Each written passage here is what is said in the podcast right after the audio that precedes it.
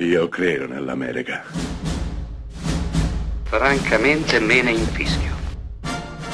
Io sono tuo padre.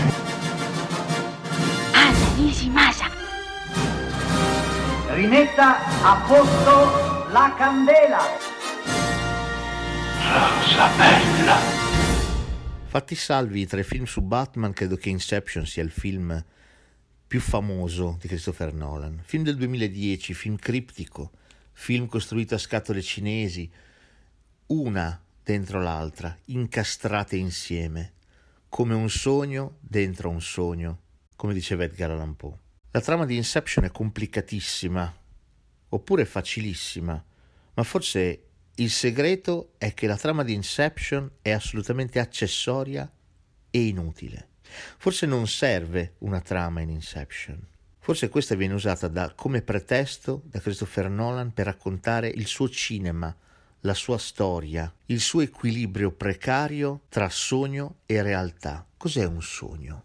Cos'è la realtà? Siamo sicuri della realtà in cui viviamo? Cosa la definisce? Cosa la rende tale? Per alcuni un sentimento, per altri un oggetto, come una trottola che gira, gira. Inception è una pellicola narcoide che decide di complicare talmente tanto la trama da renderla a un certo punto accessoria.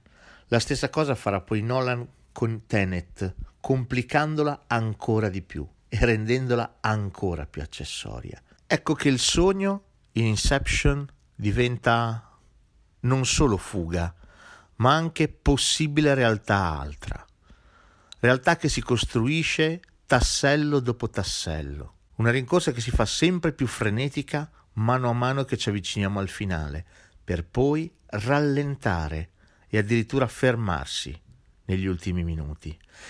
E quegli ultimi minuti, così rarefatti, sono quelli che ci aiutano a definire cosa sia il sogno e cosa la realtà.